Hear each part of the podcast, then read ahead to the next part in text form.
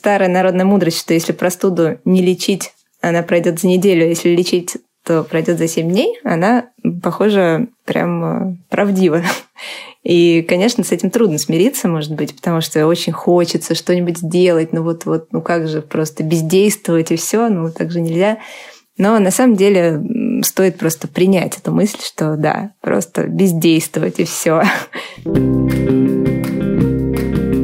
Всем привет, это медицинский подкаст «Медузы» на Мачиманту. Здесь мы рассказываем о нашей боли, боли медицинских журналистов, боли врачей и боли пациентов. Мы рассказываем о том, как быть э, классными, как быть ответственными и максимально эффективными пациентами. Это последний выпуск э, нашего подкаста в первом сезоне, и вы все свои комментарии, замечания и предложения по темам, которые мы, возможно, учтем во втором сезоне, можете нам отправлять на адрес подкаст собак собака meduza.io и в теме письма указывайте на Мачи Манту. Мы все это обязательно прочитаем. Меня зовут Даша Саркисян, я медицинский редактор «Медузы».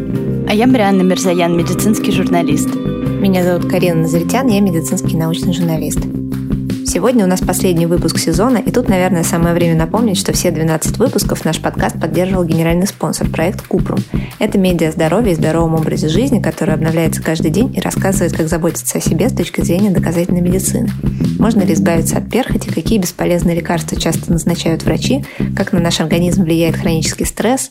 Публикации Купрума можно читать на сайте, а можно прямо в социальных сетях или мессенджере Telegram. А для поклонников подкастов у нашего партнера есть свой медицинский подкаст, он называется «Без шапки». Сегодня мы поговорим про самую обычную ОРВИ, то есть острую респираторную вирусную инфекцию, или, как в народе ее называют, простуду. Начинается осень, и как раз в это время обычно заболеваемость э, начинает расти. И мы только немножко коснемся темы коронавируса, потому что мы бы хотели сосредоточиться именно на том общем, что есть у всех острых респираторных вирусных инфекций. То есть мы поговорим про старые добрые сопли, кашель э, и все такое прочее. Про горло в меньшей степени, потому что про горло мы делали отдельный выпуск. И э, о том, как предотвращать все эти неприятные вещи и как понять, что что-то идет не так. Давайте только сперва разберемся в терминах. Э, что такое ОРЗ, ОРВИ, простуда, грипп? А то по интернету ходят э, разные прекрасные таблицы, где расписаны отличия ОРВИ от простуды или гриппа. И вот э, что с этим совсем не так? Давайте по порядку. Острое респираторное заболевание, ОРЗ. Так обычно говорят про любую инфекцию дыхательных путей вне зависимости от того, что ее вызвало. Бактерии, вирусы, какой-то определенный вирус. Ну, то есть ОРЗ – это и коклюш, бактериальная инфекция, и обычная простуда. Каких-нибудь лет 8, наверное, назад мне казалось, что существует два разных заболевания. Острая респираторная вирусная инфекция, ОРВИ, ее, ясно дело, вызывает вирусы, и старая добрая простуда, когда продуло, под кондиционером посидел, съел двойную порцию мороженого. Да что там я? Вот э, Даша надоумила меня заглянуть в словари, и, например, в Большом толковом словаре пишут, что простуда – это болезнь, вызванная переохлаждением организма. А в словаре Владимира Даля еще лучше это действие стужи на живое тело. И, если честно, это впервые такое странное ощущение, когда ты смотришь в словарь и хочешь его поправить. Хочешь поправить то, что там написано.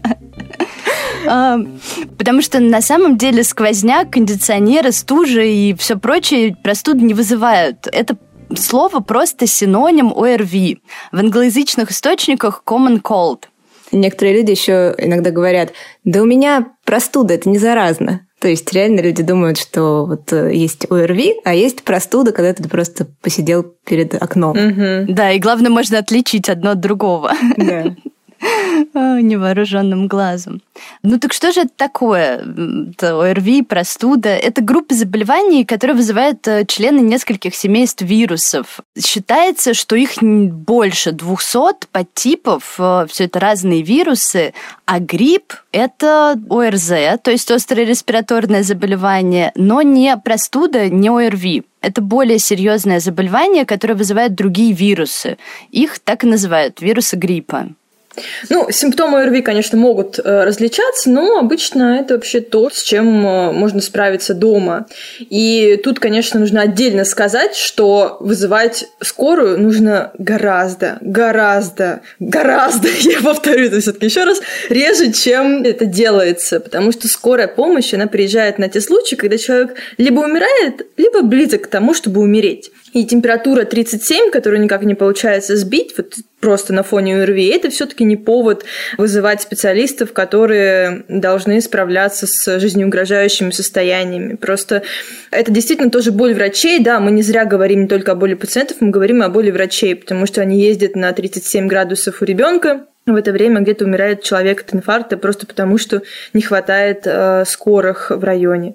Есть отдельная история о том, что нередко в России вызывают врача на дом, чтобы он посмотрел человека с ОРВИ, и против этого есть масса аргументов, мы не будем сегодня на них останавливаться, но один из этих аргументов, он в том, что врач, в общем-то, не очень многое может сделать дома, без каких-то инструментов, без лаборатории, условно говоря, и все то, что он может сделать, может сделать и более-менее любой другой человек. То есть, конечно, врач может прийти, там, посмотреть, послушать и сказать, ах, ну у вас там бронхит или у вас ларингит, но смысла в этих названиях большого нет, просто потому что Лечится это все примерно одинаково. И просто важно знать какие-то тревожные признаки, которые будут указывать на то, что здесь есть какое-то особое лечение, или здесь может быть там тяжелое осложнение, которое требует госпитализации. И все эти признаки есть на популярных ресурсах, на которые мы ссылаемся. Это, безусловно, база знаний для врачей и пациентов UpToDate, это американский государственный сайт для пациентов Medline Plus, и это сайт Британской национальной службы здравоохранения. Ссылки все вы найдете в источниках на сайте Медузы.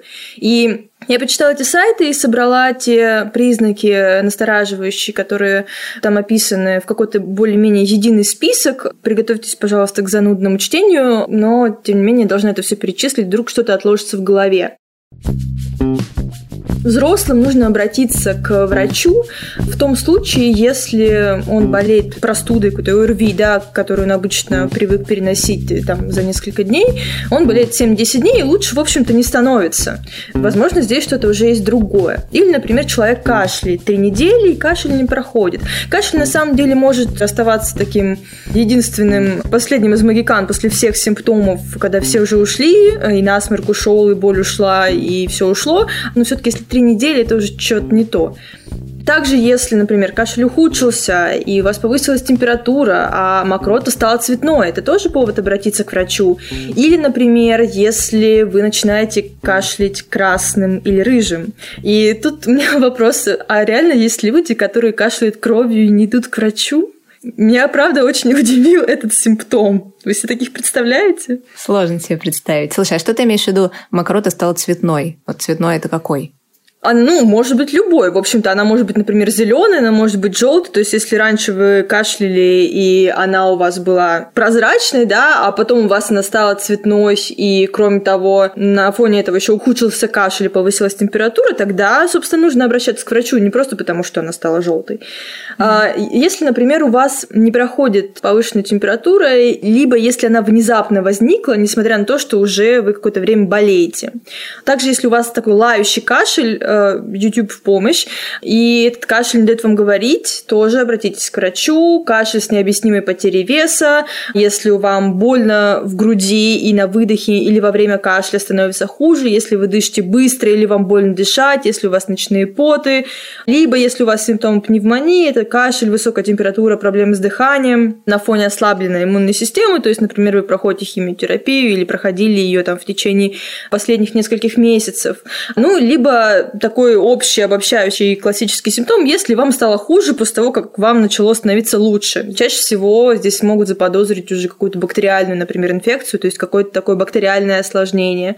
Ну, а ускориться при походе к врачу нужно, если у вас возникла одышка, то есть ну, в разных источниках э, одышку характеризуют по-разному, но в России в последнее время говорят про 22 вдоха, да, 22 вдоха в минуту, это уже повод все-таки ускориться, например, позвонить в скорую скорую.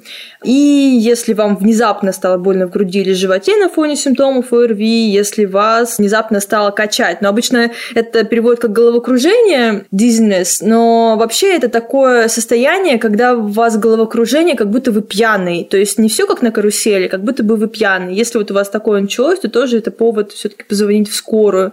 Ну, если рвет вас и лучше не становится, если губы или лицо посинели, тоже как бы кто не позвонит в скорую в этой ситуации, я не знаю. Если вам холодно, и вы при этом очень сильно потеете, и вы бледный, или у вас кожа покрылась пятнами, если ваша сыпь не прошла стаканную пробу, мы о ней уже говорили не раз, и, в общем-то, не грех повторить, если, например, у вас или даже у вашего ребенка, тут как бы универсальный совет, появилась некая сыпь, и вы на нее давите стаканом, ну, либо любой другой прозрачной штукой, не знаю, линейкой, например, и эта сыпь не становится бледнее, она не уходит, то это может быть достаточно грозное состояние, и тут тоже не грех вызвать скорую. Ну, если вы упали в обморок, тоже нужно вызвать скорую, очевидно. Тут желательно, конечно, чтобы кто-то был рядом. Да, да, это безусловно. Самому не справиться. Слушайте, я позволю себе все-таки тоже тут немножко разбавить. Когда человек упал в обморок, не надо давать ему на шатырь э, понюхать, пожалуйста, не надо бить его по щекам, выливать на него ведро воды. Это все от лукавого. И просто нужно, не знаю, поднять ему ноги или просто оставить его в покое, или повернуть его на бок, чтобы он там не захлебнулся рвотой, если у него вдруг есть. Но, в общем и целом, если в течение нескольких минут обморок не проходит, э, то тут уже как бы что-то вообще не то происходит. Но это было такое отступление, которое не касается ОРВИ, просто немного более медицинского журналиста. Если также есть путанность сознания, тоже повод позвонить скорую, и если человек э, не мочится или мочится гораздо меньше, чем раньше, это тоже может быть э, признаком того, что у него обезвоживание, и, в общем-то, нужно что-то делать.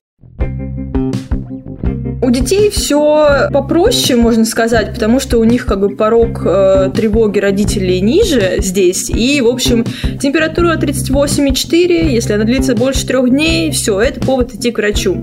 Это совершенно не значит, что у ребенка какое-то бактериальное заболевание. Даже вот у педиатра Сергея Бутрия в его книге «Здоровье детей» есть такая отдельная глава, которая называется «Миф об антибиотиках на третий день лихорадки». То есть такая классическая ситуация, когда на третий или пятый день повышенной температуры у ребенка, как бы считают, что ну вот, это признак того, что нужны антибиотики. То есть то, что борется с бактериями, антибиотика не борется с вирусами.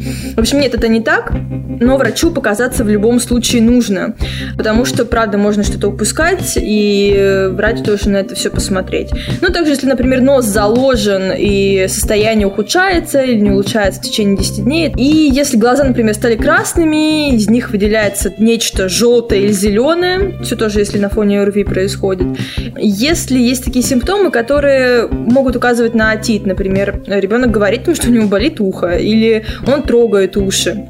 Или, например, если стало меньше мокрых подгузников, то это тоже да, признак того, что может угрожать обезвоживанию, что, может быть, его прям нет вот прямо сейчас, да, но что-то идет не так. Ну и побыстрее нужно обратиться к врачу или там вызвать скорую, если ребенок ведет себя странно. Например, он слабо на все реагирует. Ну, в любом случае, вы знаете своего ребенка, да, и вы видите, когда что-то не так.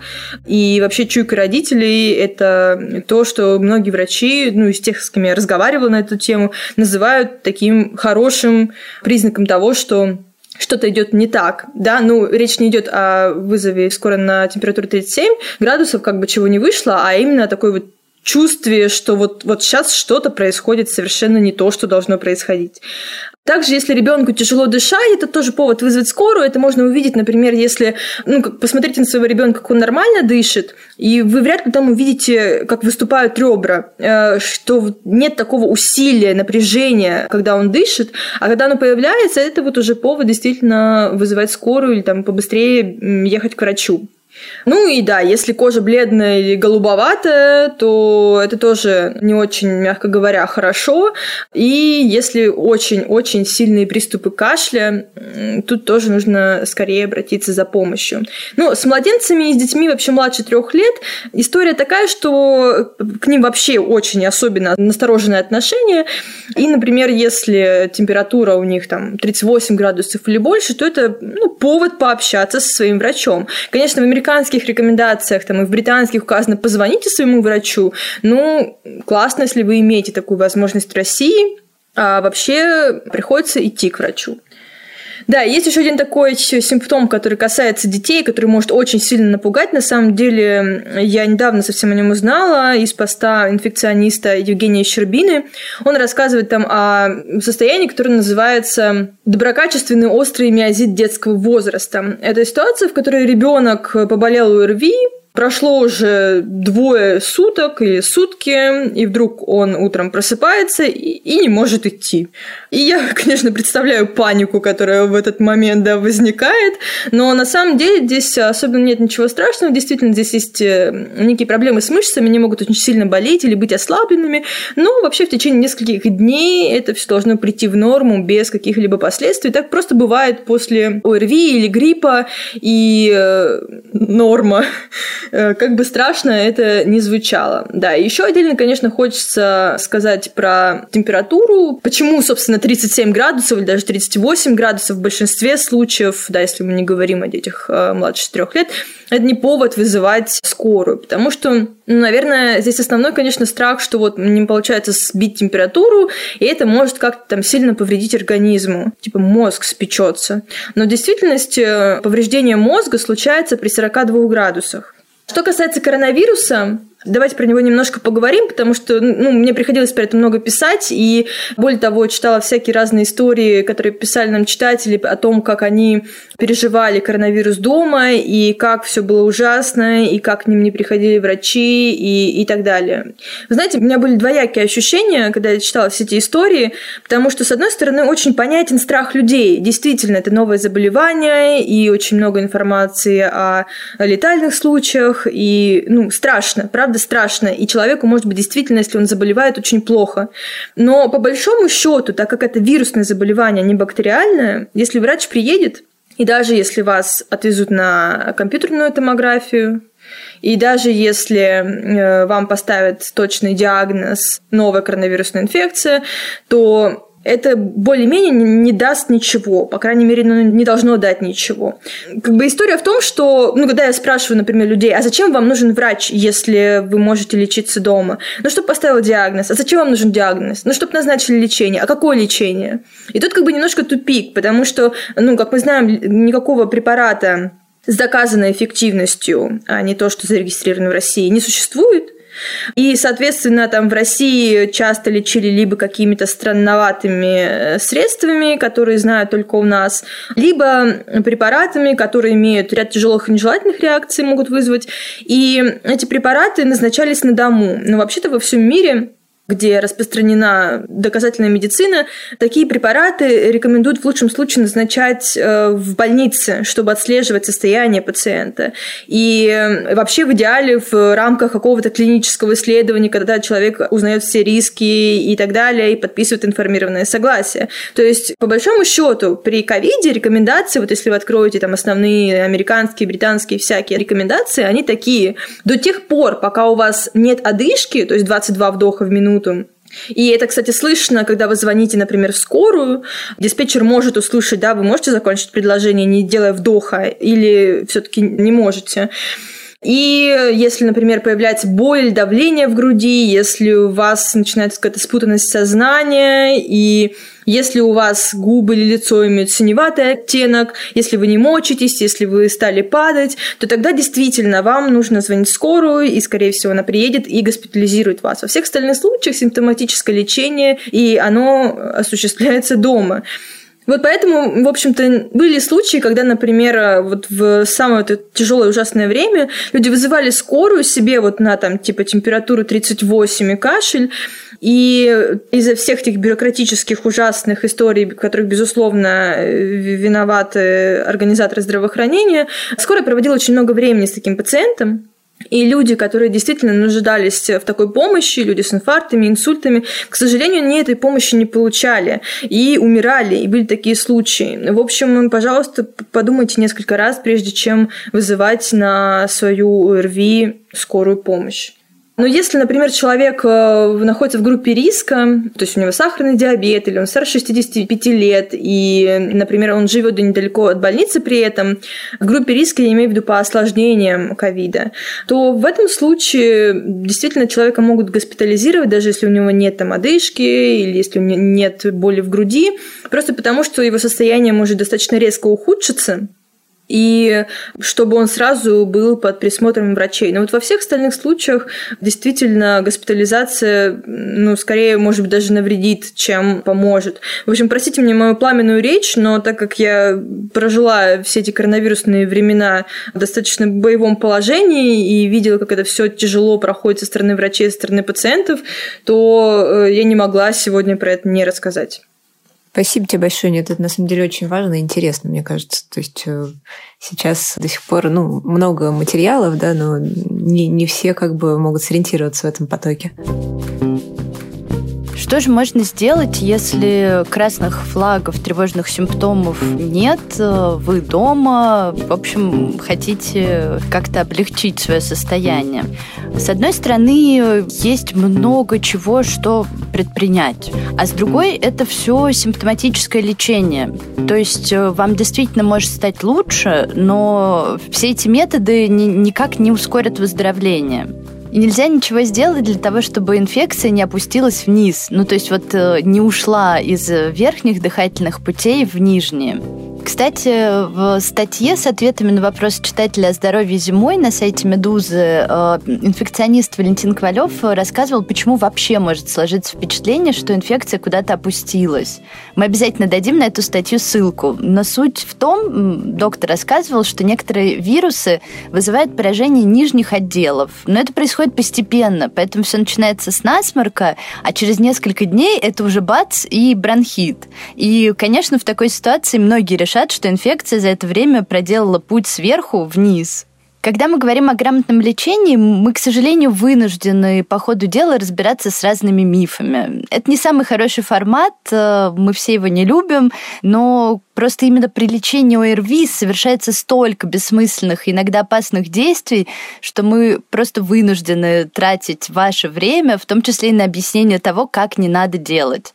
Более того, хотелось бы на этом заострить внимание. А раз про боль в горле мы поговорили в одном из прошлых выпусков, то сегодня уделим больше внимания насморку, кашлю и повышенной температуре.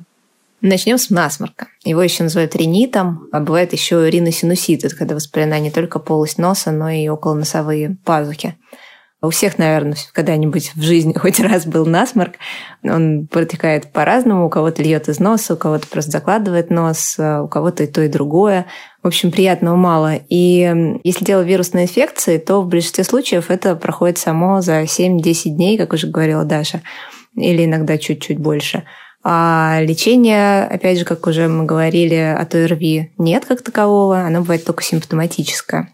Например, при насморке можно использовать э, солевые растворы, забрызгивать их или заливать себе в нос, потому что считается, что они увлажняют слизистую нос и помогают выводить из носа слизь. Хотя, на самом деле, их э, эффективность не очень хорошо доказана, и поэтому не то, чтобы это прям настоятельная рекомендация врачебных сообществ, но они могут помогать облегчить симптомы. Такие солевые растворы можно купить в аптеке, а можно сделать дома самостоятельно, и можно найти разные рецепты. Вот, например, рецепт от э, хорошего американского сайта для пациентов Medline Plus такой. Берете чашку теплой воды, насыпайте в нее пол чайной ложки соли, главное, чтобы это была не соль, и щепотку соды. Вот. Есть другие рецепты там, с другими немножко пропорциями, но понятно, что примерно вот как-то так это должно выглядеть. И причем вода обязательно должна быть кипяченой или дистиллированной на всякий случай, чтобы там не было каких-то потенциально опасных микроорганизмов. В некоторых случаях при заложенности носа бывают эффективные спреи на основе гормонов кортикостероидов. Они снижают отек, но не у всех они эффективны, потому что обычно их применяют при аллергии, и действуют они обычно не сразу. В общем, э, применение таких э, препаратов лучше обсуждать с врачом. Если сильно заложен нос, то все мы знаем про сосудосуживающие капли спреи, их много разных. Опять же, наверное, все хоть раз в жизни такими пользовались. Но не все знают, не все помнят, что такие капли не стоит использовать дольше нескольких дней подряд. Называют разные цифры. Кто-то говорит от двух до пяти дней, кто-то там до семи дней даже разрешает использовать. Но обычно в районе 3-5 называют цифры, потому что эти капли вызывают привыкание, и вы просто можете обнаружить себя в ситуации, что через неделю использования уже простуда прошла, а вы все еще не можете дышать без этих капель, потому что переусердствовали, они уже сами по себе стали вызывать заложенность носа. И чтобы потом с них слезть, нужно прям быть кремнем, и это довольно сложно бывает. И отдельно, кстати, хочется отметить, что их не рекомендуют вообще использовать у детей до 6 лет. И с осторожностью советуют использовать у детей до 12 лет, потому что у нас нет хороших доказательств того, что они прям эффективны у детей, но есть доказательства того, что они могут вызывать э, побочные эффекты вроде вялости, расстройства желудка и даже более серьезных состояний. Особенно это относится к препаратам старым, вроде нафтизина, который у детей может привести к тяжелейшим отравлениям, вплоть до смерти, особенно если с ним э, там, переборщить. Это, в общем, довольно легко сделать на самом деле. Об этом э, часто пишет в своем блоге педиатр Сергей Бутрий. Хотя насморк чаще всего приходит сам, без последствий, иногда все-таки случаются бактериальные осложнения. Все, наверное, слышали про гайморит, но гайморит – это только одна из разновидностей синусита, на самом деле. Дело в том, что вокруг носа находится четыре пары пазух или синусов. Это гайморова пазуха, лобная пазуха, клиновидная и решетчатые пазухи. И, по идее, каждая из них может воспаляться, это будет называться синусит. Синусит может быть вирусный, может быть бактериальный, их легко спутать. Но есть э, некоторые признаки, которые должны вас насторожить и побудить обратиться к врачу. Потому что при бактериальном синусите может быть уже показано назначение антибиотиков. Если вирусный пройдет сам, скорее всего, то бактериальный может пройти сам, а может и не пройти. Кстати, интересно и важно отметить, что к этим признакам не относится цвет соплей, потому что многие считают, что ой, у меня зеленые сопли потекли или желтые сопли, значит, все, у меня присоединилась бактериальная инфекция, мне срочно надо начинать пить антибиотики. Это прям распространенная такая тема. Но нет, на самом деле ни зеленые, ни желтые сопли сами по себе не являются признаком бактериальной инфекции. И вот на основании цвета соплей не нужно принимать такое решение, тем более самостоятельно. Вообще антибиотики назначает э, врач. Это, наверное, тоже все понимают, хотя, опять же, по-прежнему все любят назначать их сами себе. И врач их назначает э, после того, как э, убедился, что все-таки действительно дело в бактериях, а не в вирусах, и решит, что без антибиотиков вы не справитесь. Так вот, что должно вас насторожить? А, во-первых, длительное течение насморка. То есть, если за 10 дней насморк не проходит и вообще не становится лучше или даже становится хуже, то это странно. Во-вторых, э, вторая волна болезни, о чем же тоже говорила Даша. Если вы уже почти вот выздоровели, и вдруг снова вам становится хуже, насморк усиливается, поднимается температура, это вот такой настораживающий признак. Есть еще такие дополнительные э, признаки, вот те два основные. Есть еще дополнительные, которые тоже ну, стоит э, обратить внимание. Например, если у вас есть выраженная боль или чувство распирания в одной из пазух, это может быть и при вирусном синусите, но при бактериальном это более выражено и как бы чаще бывает. Если у вас есть гнойное выделение из носа, иногда это бывает с одной только стороны, из одной половины носа, потому что воспаление может быть только с одной стороны. Снижение обоняния, в общем, все это само по себе не говорит о том, что у вас бактериальный синусит, но в сочетании вот с этими двумя основными признаками может об этом свидетельствовать. Короче, если вы подозреваете у себя бактериальную природу болезни, то это повод обратиться к врачу. И, кстати, вот э, не знаю, как вы, но в детстве я ужасно боялась гайморита. Почему-то мне казалось, что это жутко страшно. А почему мне так казалось? Потому что мне все говорили, что если будет гайморит, то обязательно врач э, будет прокалывать mm-hmm. эту гайморову пазуху, откачивать оттуда гной. Какой-то ужас на меня это наводило. Я ну, никто не хочет, чтобы ему прокалывали лицо, это очевидно. Да, да, да. И на самом деле, действительно, раньше так делали, но сейчас это уже отходит в прошлое. Современные врачи уже в терапевтических целях ничего не прокалывают, потому что бактериальный гайморит э, в целом успешно лечится антибиотиками. Иногда даже без антибиотиков. А сейчас прервемся на пару минут, чтобы послушать наших друзей из подкаста «Без шапки». Привет-привет, это Антон Бойко и Полина Полищук. Вместе мы ведем медицинский подкаст «Без шапки». Весь сезон подкаста наших друзей на Мочи Манту мы призывали вас слушать и наши выпуски тоже. В них мы рассказываем о качестве жизни простыми словами, а еще говорим с гостями, хорошими врачами, ответственными пациентами и медицинскими журналистами. Сегодня рекомендуем вам наш выпуск про гормоны. Зависит ли от них настроение, надо ли сдавать анализ на все гормоны, как это часто советуют в интернете, кстати. Влияют ли гормоны на интеллект? И сможет ли мужчина когда-нибудь покормить ребенка грудью? Обо всем этом нам рассказала эндокринолог Ксения Соловьева. Ссылку на эпизод вы найдете в описании этого выпуска на Мочи Манто на сайте Медузы.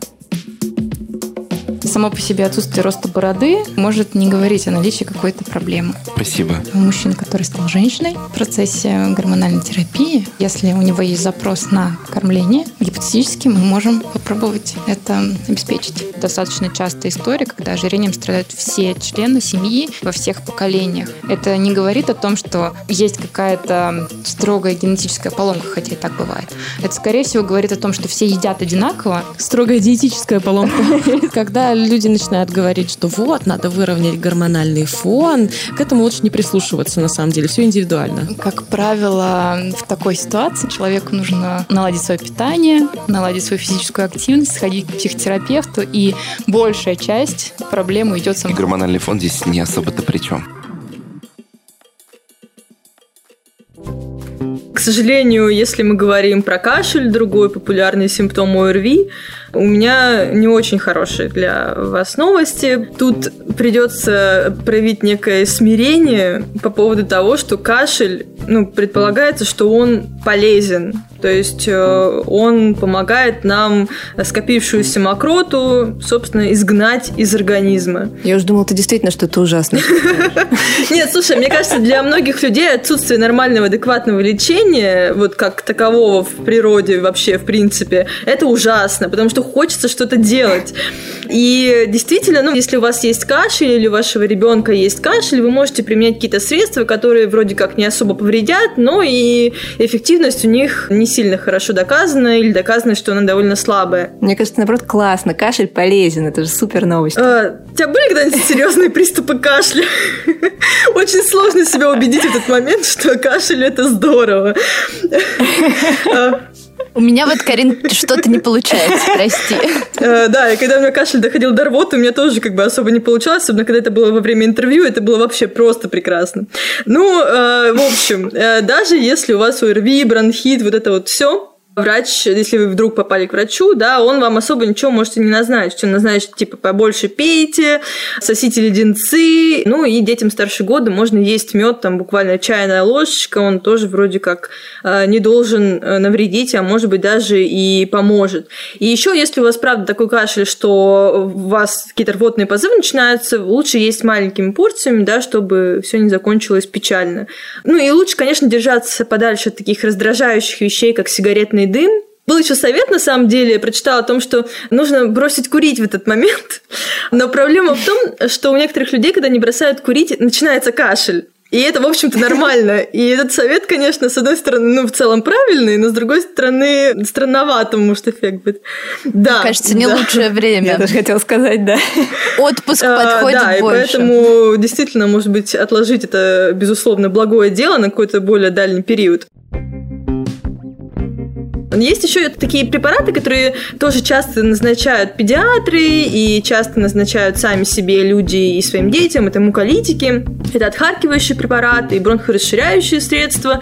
Но вообще есть очень мало ситуаций, в которых их могут назначить э, вот так, чтобы обоснованно и с учетом всех рисков и с пониманием, что пользы будет больше, чем возможных негативных явлений. Это очень редкие ситуации, и это не ОРВИ. Ну, на крайний случай, если там кашель длится долго, если он какой-то изматывающий и так далее, есть разные препараты, которые, в принципе, можно применять, но это больше касается взрослых. У детей вообще, там, если почитать рекомендации, они такие какие-то, ну, может быть, да, может быть, нет, а может быть, вот попробовать. Ну, там вообще нет ничего конкретного. В одной рекомендации я прочитала даже we feel, мы чувствуем, что лучше назначить там или не назначить. В общем, ничего конкретного, ничего такого серьезного. Но у взрослых можно, например, применять такой препарат, который называется декстромитрофан. В России он на самом деле не продается как вот такой монопрепарат. Его обычно можно найти в составе каких-то жутких комбинаций, и я не могу рекомендовать их покупать, конечно. Но за рубежом, например, он продается вообще как безрецептурное средство, то есть, ну, вы понимаете, да, что, не знаю, в США и Великобритании очень мало что можно купить без рецепта, там какие-нибудь антибиотики, ну, очень многие препараты там только по рецепту врача. А тут ты просто приходишь, берешь, на кассе покупаешь и уходишь. И вот одна моя подруга, когда у нее был серьезный кашель, она поехала в Великобританию и там купила декстромиторфан. И привезла в Россию в багаже прошла таможню, все хорошо, а через пару лет узнала о том, что, оказывается, декстромитрофан в России в списке психотропных препаратов, и нужно было проходить через красный коридор с рецептом, с заполнением декларации и так далее. То есть это очередной повод обратить внимание на то, какие препараты вы везете. Но ее не задержали? А, нет. Я думаю, что немало людей, не то чтобы я думаю, я знаю, что немало людей оказываются в такой же ситуации. Они приезжают в Россию или они приезжают из России там, с каким-то препаратом, который в этой стране оказывается в каком-то списке, который особенно регулируется, или этот препарат рассматривается как наркотический. То есть за это могут либо оштрафовать, либо посадить. В общем, ничего хорошего. Даже бывает так, что в одной стране это БАД, то есть биологически активная добавка. А в другой стране это уже сильнодействующий препарат, который вообще запрещен к какому-то перемещению через границу. И Круто. Круто? Ничего ну, в смысле, это, это прям сильно. Да, это сильно. Я э, в источниках на сайте Медузы вы найдете ссылку на материал про это, и там внутри есть ссылки на кое-какие таможни, на сайтах которых можно поискать, в общем, информацию про те препараты, которые вы собираетесь э, например, ввозить. В общем, будьте осторожны с этим декстромиторфаном. Есть еще такой препарат, кадеин, но так как он может вызывать зависимость, его стараются все меньше и меньше назначать, и за рубежом тоже. В России, тем не менее, так вот строгий оборот его случился, по-моему, в 2011 что ли году, ну, в общем, относительно недавно. И, может быть, вы помните, был такой препарат Кадиллак. Он считался препаратом от кашля, он содержал в себе кадеин. И его, собственно, покупали в аптеке просто вот, ну, там, без рецептов, без ничего, э, от кашля. Но э, когда оборот кадеина стал очень сильно зарегулирован, то Кадиллак как-то перестал более-менее продаваться, то есть его было уже очень сложно достать, сейчас его вообще не достать.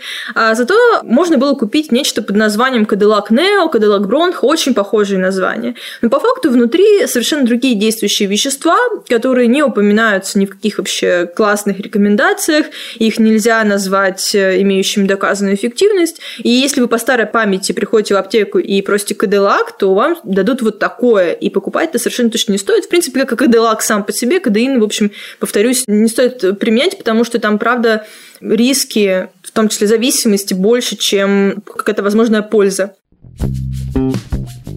Если так случилось, что, в общем, ОРВИ вроде как закончилось, э, три недели прошло, кашель не уходит, то, конечно, лучше все-таки обратиться к врачу. Бывают разные причины того, что кашель не уходит. Например, э, может быть нечто под названием постназальный затек, то есть когда у вас там сопельки текут по задней стенке, это раздражает и у вас случается кашель, да, даже вы не чувствуете, что у вас что-то там течет. И врач посмотрит, там сделает кое-какие исследования и может поставить такой диагноз. Или бывает, например, что дело в астме, которая проявляется кашлем, или дело может быть в том, что у вас э, рефлюкс, гастроэзофагиальная рефлюксная болезнь, то есть у вас содержимое желудка забрасывается наверх, это раздражает э, горло, и поэтому вы начинаете кашлять.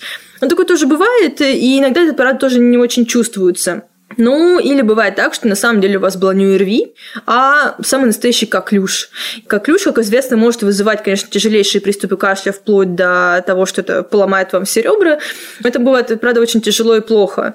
Но бывает, что это протекает легче, тем не менее, кашель может э, длится очень долго, и в этом случае могут попробовать назначить декстрометрофан. Но то есть там, опять же, все так не очень четко, и в конце концов рекомендация не вполне для России, так скажем. Ну, что тут можно посоветовать? Привейтесь от коклюша. В конце концов, есть в России уже с недавних пор вакцины для взрослых. Называется Адесель. Фармкомпания ничего не платила, но просто это единственная реальная вакцина, которая есть на российском рынке от коклюши, которая применяется именно у взрослых. У детей этого богатства больше. Все несколько проще, если у вас повышенная температура, вам от этого дискомфортно, и, в общем, хочется с этим тоже что-то сделать. С температурой рекомендуют справляться с помощью простых обезболивающих, они же жаропонижающие. Это, например, процетамол или бупрофен. Но тут важно обращать внимание на состав жаропонижающих. Если увлекаться порошками для приготовления горячих напитков, да, mm-hmm. вот такого чая противопростудного, прочими комбинированными препаратами, то можно и передознуться парацетамолом, который обычно есть в составе. А если же ребенок себя плохо чувствует э, из-за повышенной температуры, используют те же самые парацетамол и бупрофен. Важно только подобрать препарат по возрасту. Ну вот далеко не все лекарства подходят для самых маленьких. А еще детям нельзя давать аспирин из-за риска развития тяжелых осложнений. Но с температурой, конечно, стоит что-то делать, если ребенок действительно себя из-за этого чувствует плохо. Ну если... или взрослый. Или взрослый. Если взрослый или ребенок э, довольны, ребенок носится по квартире, улыбается, и, в общем, ничего страшного с виду с ним не происходит, вы ориентируетесь только на показатели градусника, то можно оставить ребенка в покое и никакие э, жаропонижающие ему не давать. Ты знаешь, э, мне очень нравится, как к этому подходит Наталья Васильева, которая заведует детской клиникой в клинике «Рассвет».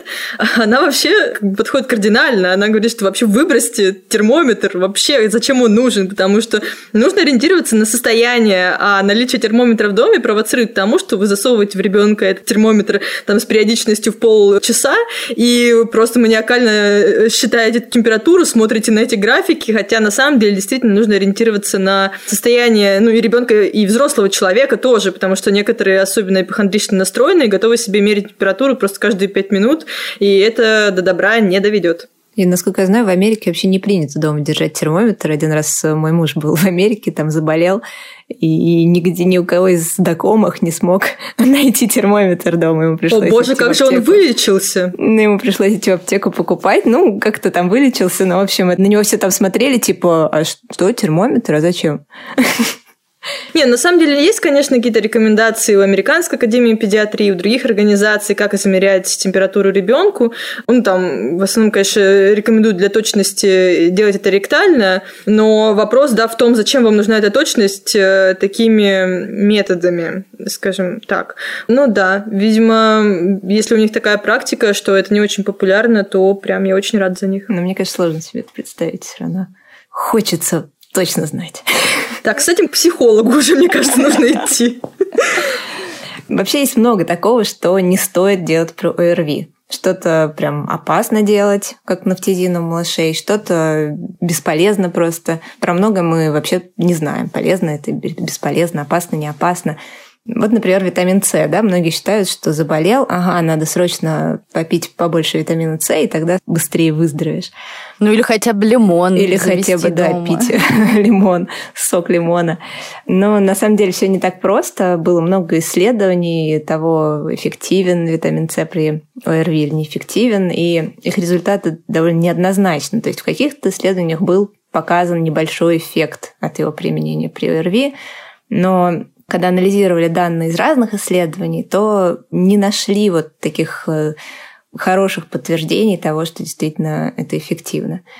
То же самое касается настойки эхиноцеи или продуктов с эхиноцеей. Есть очень ненадежные данные о том, что, возможно, она незначительно помогает, там, быстрее вылечиться, но на анализе большого количества исследований этот эффект не подтверждается.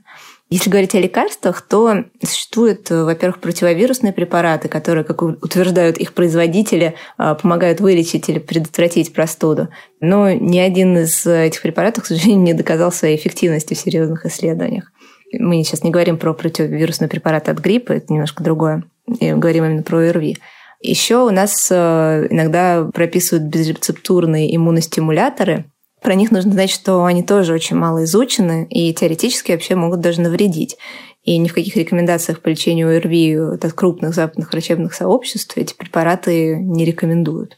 Ну, просто потому, что они там даже в основном не зарегистрированы или даже зарегистрированы как БАДы. То есть для них это какое-то новшество. Там про них не знают, как бы, да, это такая... Ну вот да. Еще нам, конечно, от старших поколений досталось много народных методов. Там дышать над картошкой, парить ноги, нюхать чеснок, греть нос яйцами. Я помню, я в детстве грела, мне прям нравилось даже. Да, или еще горячей солью. Ага.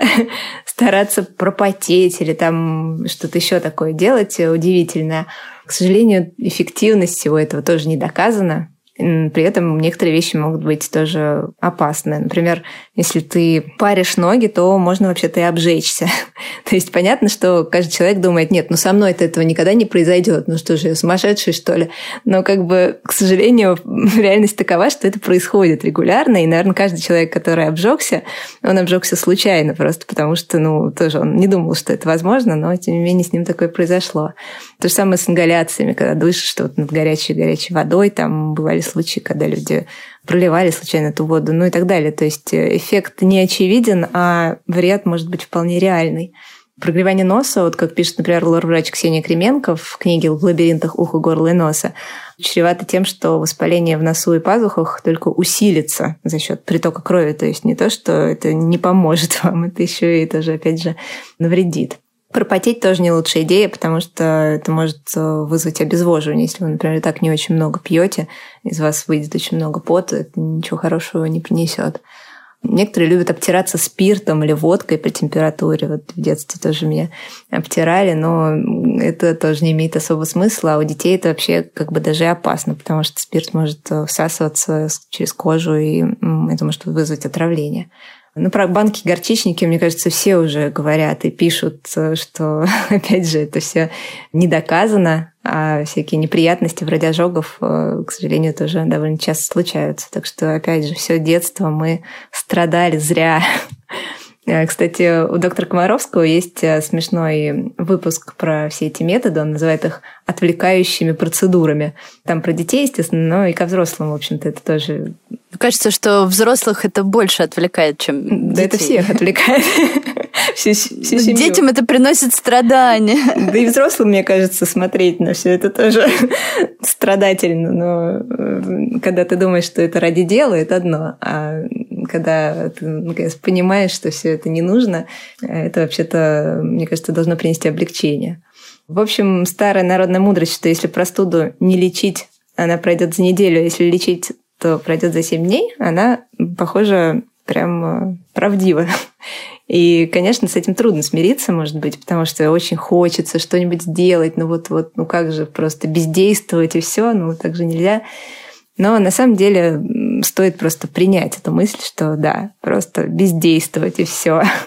Я вот в выпуске про больное горло рассказывала, что я в какой-то момент для себя приняла такое решение волевое, что я не буду вот это вот все делать, вот эти все методы лечения, которые не доказаны, я их применять не буду. И вы знаете, прям моя жизнь на самом деле изменилась к лучшему. Я стала более счастливой. И сколько денег уж я сэкономила, вообще не пересчитать просто. Угу. Да, когда ты приходишь в аптеку, там же ты не просто покупаешь какой-нибудь противовирусный, тебе еще вдогонку что-нибудь там, чтобы снизить вероятность побочных эффектов этого противовирусного. В общем, там уходят многие-многие тысячи да, на да, это да, все. это жуть на самом деле пока вот вы болеете, пока вы пытаетесь не лечиться или лечиться симптоматически, важно, конечно, позаботиться еще об окружающих, чтобы их все-таки не заразить, потому что у вас там может протекать там э, легко и просто за несколько дней, а кто-то из-за того же вируса может, например, слечь там из-за своих каких-то особенностей организма. И тут, к сожалению, конечно, хотелось бы каких-то, опять же, четких рекомендаций, что вот там, типа, на четвертый день можно выходить из дома, да, а первые четыре дня сидеть не вылезать, но но, к сожалению, этого нет. Хотя бы потому, что сама ОРВИ бывает очень разная. У кого-то там день сопли, а кто-то лежит реально 10 дней, э, как-то вот пытается к концу уже прийти в себя более-менее. Считается, что это такая скорее кривая заразности, то есть где-то на второй, третий день после начала симптомов у человека обычно бывает вот пик э, его опасности для окружающих. То есть он больше всего делится своими вирусами с теми людьми, которые близко к нему подходят, ну или там другими какими-то способами. И потом это все до двух недель, вот такой шлейф идет. То есть человек уже не очень-то опасен для окружающих, но тем не менее, еще если постараться, можно кого-то заразить. что вообще нужно делать, да, чтобы этого не произошло? Очевидно, что как бы, хотелось бы, чтобы все сидели дома в этот момент. И вообще изолировались, и как можно меньше контактов имели со своими близкими. Но если это не получается, по каким-то причинам, в конце концов, бывают разные обстоятельства, то есть несколько советов. В первую очередь, конечно, рекомендуется надеть маску. И про маски, конечно, уже много всего сказано, но вот если какой-то давать здесь короткий совет, то попробуйте купить медицинскую именно маску, ту маску, которая состоит из трех слоев нетканных материалов, то есть там мелтблауна или спанбонда, потому что сейчас стало очень много таких гигиенических масок, защитных масок, которые вообще непонятно из чего сделаны, и у них там нет лицензии Росздравнадзора, и есть, если честно, не понимаю, насколько хорошо они защищают. То же самое касается тканевых масок, которые сейчас очень активно продвигаются и продаются. Они, может быть, конечно, довольно красивые, но в тех исследованиях, которые проводились, к сожалению, не все там хорошо, мягко говоря, и вот те самые трехслойные медицинские маски, они, конечно, лучше будут. А вот где эти медицинские маски покупаются и как они вообще выглядят, как понять, что это медицинская маска? Ну, они продаются на самом деле более-менее везде. Просто некоторые продавцы указывают, что у них есть лицензия Росздравнадзора, и они указывают состав, они указывают, что там есть три слоя, и что это состоит все из нетканных материалов. Ну и также очень важно не размазывать сопли по поверхностям. Например, вот если у вас что-нибудь течет из носа, да, вы потерли нос, потому что он еще, может быть, и чешется вдобавок, а потом взялись за дверную ручку или за поручень, и, в общем, привет, следующий человек, который взялся, а потом потрогал свое лицо случайно, да, он может заразиться. Постарайтесь, пожалуйста, в общем-то, так не делать. Также важно держаться от людей подальше, то есть те самые полтора-два метра, это, конечно, очень хороший вариант. Ну а если вы собираетесь чихнуть или кашлянуть, то, безусловно, нужно отойти еще дальше от э, окружающих вас людей и сделать это все правильно. И у нас есть очень мной любимый и популярный у нас плакат который показывает, как это делать. То есть нужно это делать либо в бумажный платок, который необходимо немедленно выкинуть, помыть руки или использовать антисептическое средство для того, чтобы продезинфицировать руки, либо чихнуть или кашлянуть в локтевой сгиб. И наши дорогие читатели этот плакат, на котором это все очень понятно нарисовано и объяснено, перевели на кучу языков. Просто кучу, начиная от армянского, заканчивая болгарским. Ну, в общем, да, вы можете посмотреть, ссылка будет на сайте Медузы. И можно распечатать этот плакат и повесить у себя в офисе, в лифте где-нибудь, чтобы люди наконец-то научились э, правильно кашлять и чихать. Э, ну и, конечно, нужно много часто дезинфицировать и руки свои, и вообще все, что находится вокруг вас, сюда чего вы можете дотянуться.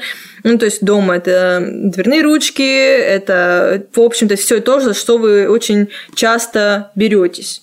Но тут есть такое исключение вот по всем этим ограничениям, самоизоляции и так далее. Американская академия педиатрии говорит, что если, например, у ребенка ОРВИ, то, в общем-то, можно его отправлять в садик. Потому что, в принципе, дети так часто болеют ОРВИ, все равно не все друг друга уже перезаражали. И даже бывает так, что люди заражают окружающих до того, как у них появляются симптомы. В общем, какая разница? Если у ребенка там температура меньше 38 градусов, если он не чувствует себя как-то ужасно отвратительно, то, в принципе, можно отправить его в детский садик. Но Тут, конечно, ну, это рекомендация. И я знаю, что некоторые наши детские сады просто не пускают таких детей. Но, в общем и целом, нет большого криминала, если у вашего ребенка сопли, а вы его отправили в садик, знаете, что Американская академия педиатрии с вами. Против э, простуды нет прививки, а так хотелось бы. Есть против гриппа. Не путайте и все равно привейтесь. Грипп опаснее ОРВИ, а прививка хоть и не дает стопроцентную защиту, но все же существенно снижает риск заболеть. В лучшие годы это 60%. Но только если это не вакцины гриппол или савигрипп. Про их эффективность мы ничего сказать не можем. Вопреки рекомендациям ВОЗ, в этих вакцинах содержится меньше антигенов, грубо говоря, действующего вещества.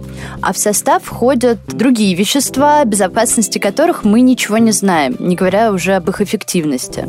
Прививаться против гриппа нужно каждый год. Делать это рекомендуют до конца октября, но если по каким-то причинам не сложилось, э, то даже в январе может быть не поздно детям, э, людям старшего возраста, курильщикам и тем, у кого есть серьезные хронические заболевания, например, астма или сахарный диабет, нужно еще дополнительно привиться против пневмококковой инфекции. А, например, детям, а еще тем, у кого нет селезенки, людям после трансплантации костного мозга нужна еще и вакцина против гемофильной инфекции. Это может предотвратить осложнения на поздних сроках ОРВИ. Их вызывают бактерии, чаще всего это пневмония, средний отит э, и бактериальный синусит. Иногда люди считают, что они или их дети часто болеют, и это значит, что у них какие-то проблемы с иммунитетом, и надо этот иммунитет обязательно повышать каким-то образом. И, во-первых, тут надо разобраться, что такое часто, да, что не часто, то есть что считается нормой. И окажется, что взрослые в среднем э, болеют простудой 2-3 раза в год, а дети младше 6 лет 6-8 раз в год, и это нормально. Причем у детей симптомы часто длятся дольше, около 14 дней, это тоже нормально. Во-вторых, то, что обычно подразумевается под средствами, повышающими иммунитет, какие-то таблетки, травы, иммуностимуляторы, не имеет доказанной эффективности и безопасности, и все это лучше не вливать в себя. И даже если вы заболели четыре раза в год, например, это еще не значит, что у вас слабый иммунитет или тем более иммунодефицит, потому что иммунодефицит – это вообще серьезный очень диагноз. Для его постановки существуют определенные критерии. Вообще существует первичный и вторичный иммунодефицит. Но о вторичном, то есть приобретенном мы сейчас говорить не будем. Он может развиться из-за ВИЧ, химиотерапии, других причин. Скажем пару слов о первичном. Так вот, признаки, которые могут э, насторожить, навести на мысли о том, что может быть у человека первичный иммунодефицит, это, например, частые гнойные отиты 3-4 раза в год, частые тяжелые синуситы, частые пневмонии, повторные, то есть повторяющиеся глубокие абсцессы кожи и так далее. То есть это не просто «Ой, я тут опять заболел ОРВИ». То есть если у вас не осложненный ОРВИ, то ничего тут такого нету. А вот с такими проблемами, которые я перечислила, действительно стоит обратиться к иммунологу.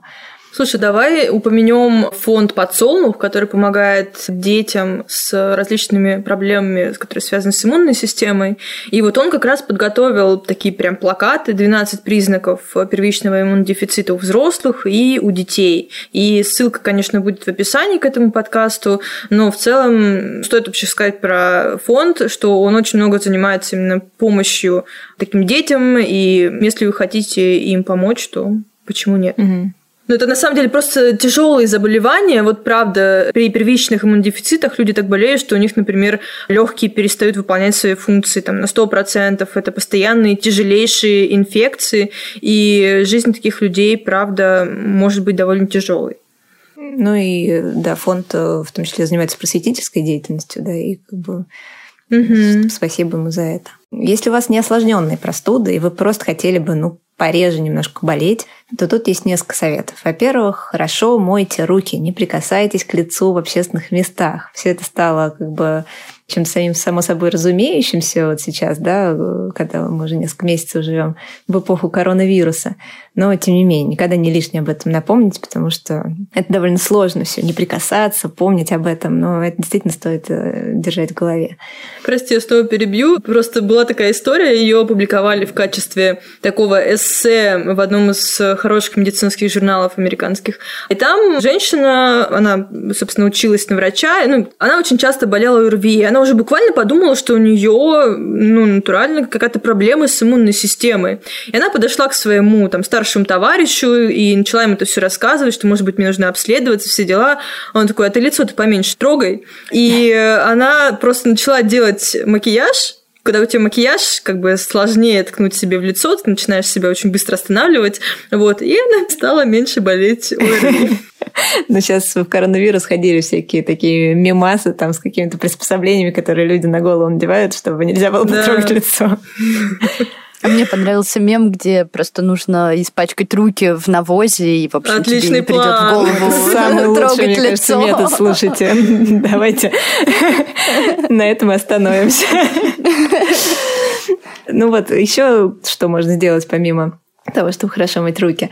Это очень банально, но придерживаться здорового образа жизни, да, как-то даже неловко об этом говорить, но высыпаться, разнообразно питаться, двигаться, избегать сильных стрессов, все это как бы поможет вам держать себя в тонусе, и чтобы организм не был истощен. И в-третьих, как уже Мариана сказала, прививайтесь от того, от чего можно и нужно прививаться. Ну, Подробнее мы говорили об этом в одном из наших предыдущих выпусков про прививки. Можете послушать его, если вы его пропустили.